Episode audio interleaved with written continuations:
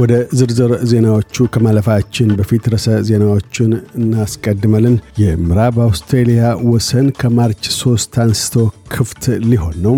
ቪክቶሪያና ኒው ሳውዝ ዌልስ የኮቪድ-19 ገደቦችን አነሱ። የአውስትሬልያ ቁጥር አንድ ቴኒስ ተጫዋች አሌክስ ደምኖ በሐሰት የኮሮና ቫይረስ ምስክር ወረቀት በግዢ አቅርቧል የሚለውን ሪፖርት አስተባበለ። የሚሉት ግንባር ቀደም ርዕሰ ዜናዎቻችን ናቸው።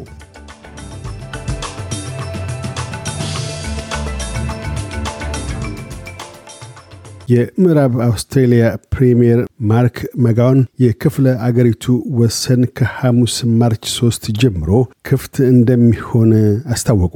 ሶስተኛ ዞር ክትባቶችን የተከተቡ የአገር ውስጥ መንገደኞች ወሸባ ለመግባት ግድ እንደማይሰኙ ሲናገሩም Travellers will need to declare their vaccination through the G2G pass system.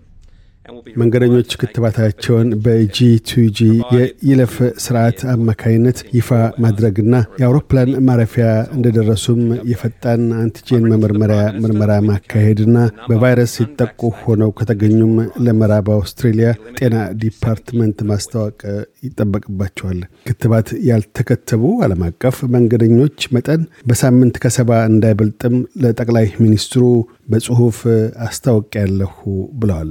አቶ ማጋወን በቫይረስ የተጠቁ ሰዎች ቁጥር ከፍ እያለ በመሄድ ላይ መሆኑን የተገነዘቡ ሲሆን ዕለታዊ የቫይረስ ተጠቂዎች ቁጥርም ሊያሻቅብ እንደሚችል ከወዲሁ አስጠንቅቀዋል። ምዕራብ አውስትሬሊያ አርብ ዕለት በኦሚክሮን ቫይረስ ተጠቁ 194 ሰዎችን አስመዝግባለች። ቫይረሱም ወደ ግብረ አካል ጉዳተኞችና የአረጋውያን ክብካቤ ተቋማት ተዛምቷል። ፕሬምየር ማጋዋን ከወሰን ከፈታው መግለጫቸው ጋር አያይዘው የቤት ውስጥ ተስተናጋጆች የአካላዊ ርቀት፣ የፊት ጭንብሎችን፣ የመዝናኛ ባህላዊ የአካል እንቅስቃሴና የቤተ እምነት ስፍራ ታዳሚዎች የሁለት ስኩዌር ሜትር አካላዊ ርቀት ጥበቃ ድንጋጌዎቻቸውንም አስታውቀዋል። ይህ በእንዲህ እንዳለም ከዛሬ አርብ February 18 እንደ አውስትራሊያን ሰዓት አቆጣጠር ከምሽቱ 6 ሰዓት ጀምሮ ኒው ዌልስ ውስጥ የመስተንግዶ ስፍራዎች ላይ ተጥለው የነበሩ የተስተናጋጆች መጠን ተነስቷል። QR codes ከአንድ ሺህ በላይ ታዳሚዎች ከሚገኙበት የሙዚቃና ምሽት ክለቦች በስተቀር የመጠቀም ግዴታ አይኖርም። ዘፈንና ዳንስ ከምሽት ክለቦች፣ የሙዚቃ ፌስቲቫል ስፍራዎች በስተቀር ይቀጥላሉ። ከፌብርዋሪ 25 ጀምሮ የምሽት ክለቦችና የሙዚቃ ፌስቲቫል ስራዎች ክፍት ይሆናሉ። መስሪያ ቤቶችንና በርካታ የህዝብ መገናኛ ስፍራዎችን አካቶ የፊት ጭንብሎችን የማጥለቅ ግዴታም ይነሳል። ሆኖም በህዝብ ትራንስፖርት፣ በአውሮፕላኖች አውሮፕላን ማረፊያዎች፣ ሆስፒታሎች፣ የአረጋውያን ክብካቤ ተቋማትና የግብረ አካል ጉዳተኞች ተቋማት፣ የማረሚያ ቤቶችና ከአንድ ሺህ በላይ ታዳሚዎች የሚገኙባቸው የሙዚቃ ፌስቲቫሎች ላይ የፊት ጭንብል ማጥለቅን ግድ ይላል። ክትባት ያልተከተቡ ዓለም አቀፍ መንገደኞች ኒው ሳውዝ ዌልስ እንደደረሱም ለ14 ቀናት ሳይሆን ለሰባት ቀናት ወሸባ ይገባሉ። ኒው ሳውዝ ዌልስ ውስጥ እስካሁን 1447 በኮቪድ-19 ይጠቁ ህሙማን ሆስፒታል ሲገኙ 49.7 percent ነዋሪዎች የሶስተኛ ዙር ክትባቶችን ተከትበዋል። ቪክቶሪያም በበኩሏ አርብ ከምሽቱ 6 ሰዓት ጀምሮ በመስተንግዶና የመዝናኛ ስፍራዎች ተስተናጋጆችን መጠን አንስታለች። QR code ን በችርቻሮ ሱቆች፣ ትምህርት ቤቶችና መዋለ ህፃናት ማዕከል የመጠቀም ግዴታም ተነስቷል። ሆኖም QR code በምግብ ቤቶችና መጠጥ ቤቶች መጠቀም አሁንም ግድ ይላል። የቪክቶሪያ ጤና ሚኒስትር ማርቲን ፎሊ መንግስት በተለይም መስሪያ ቤቶችን አስመልክቶ የፊት ጭንብሎችን ቤት ውስጥ የማድረግ ግዴታን ከሚቀጥለው አርብ ጀምሮ ለማስቀረት ምክረ ሐሳብ መጠየቁንና ግብር ላይ እንደሚውልም ያላቸውን ተስፋ ገልጠዋል።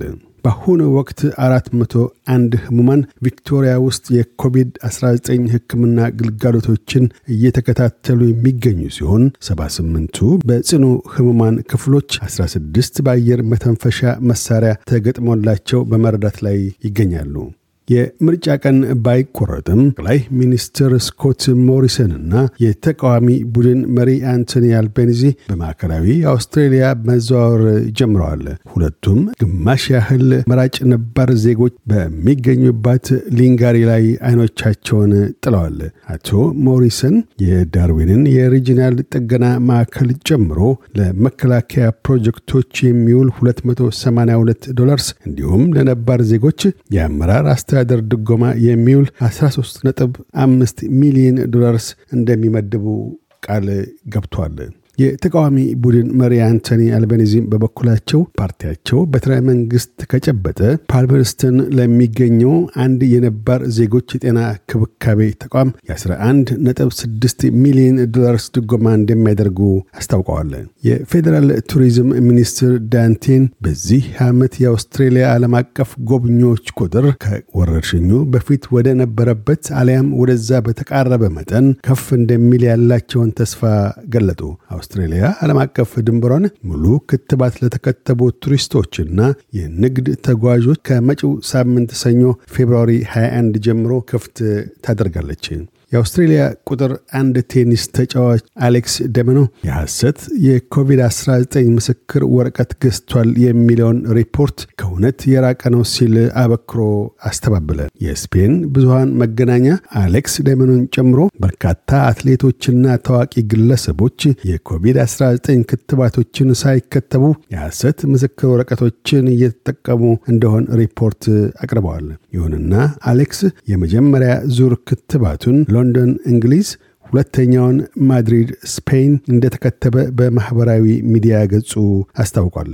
የምስክር ወረቀቱም ሕጋዊ እንደሆነና ምናልባትም ስሙ በስህተት ሳይካተት እንዳልቀረ ገልጧል።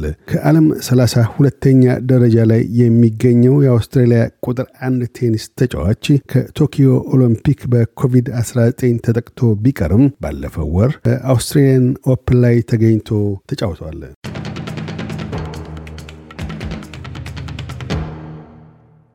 በዚሁ ወደ ውጭ ምንዛሪ ተመን ስናመራ አንድ የአውስትራሊያ ዶላር 63 ዩሮ ሳንቲም ይመነዝራል። አንድ የአውስትራሊያ ዶላር 71 የአሜሪካ ሳንቲም ይሸርፋል። አንድ የአውስትራሊያ ዶላር 36 ኢትዮጵያ ብር ከ17 ሳንቲም ይዘረዘራል።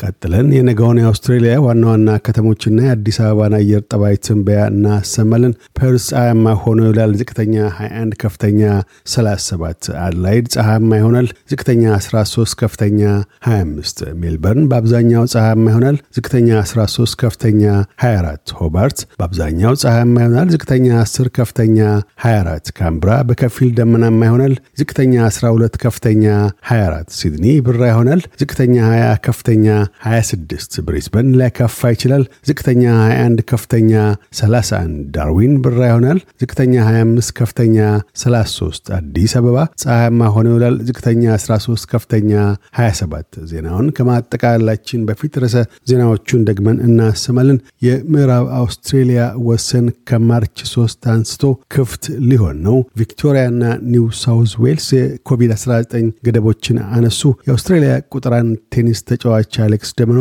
በሐሰት የኮሮና ቫይረስ ምስክር ወረቀት በግዢ አቅርቧል የሚለውን ሪፖርት አስተባበለ። የሚሉት ግንባር ቀደም ርዕሰ ዜናዎቻችን ነበሩ።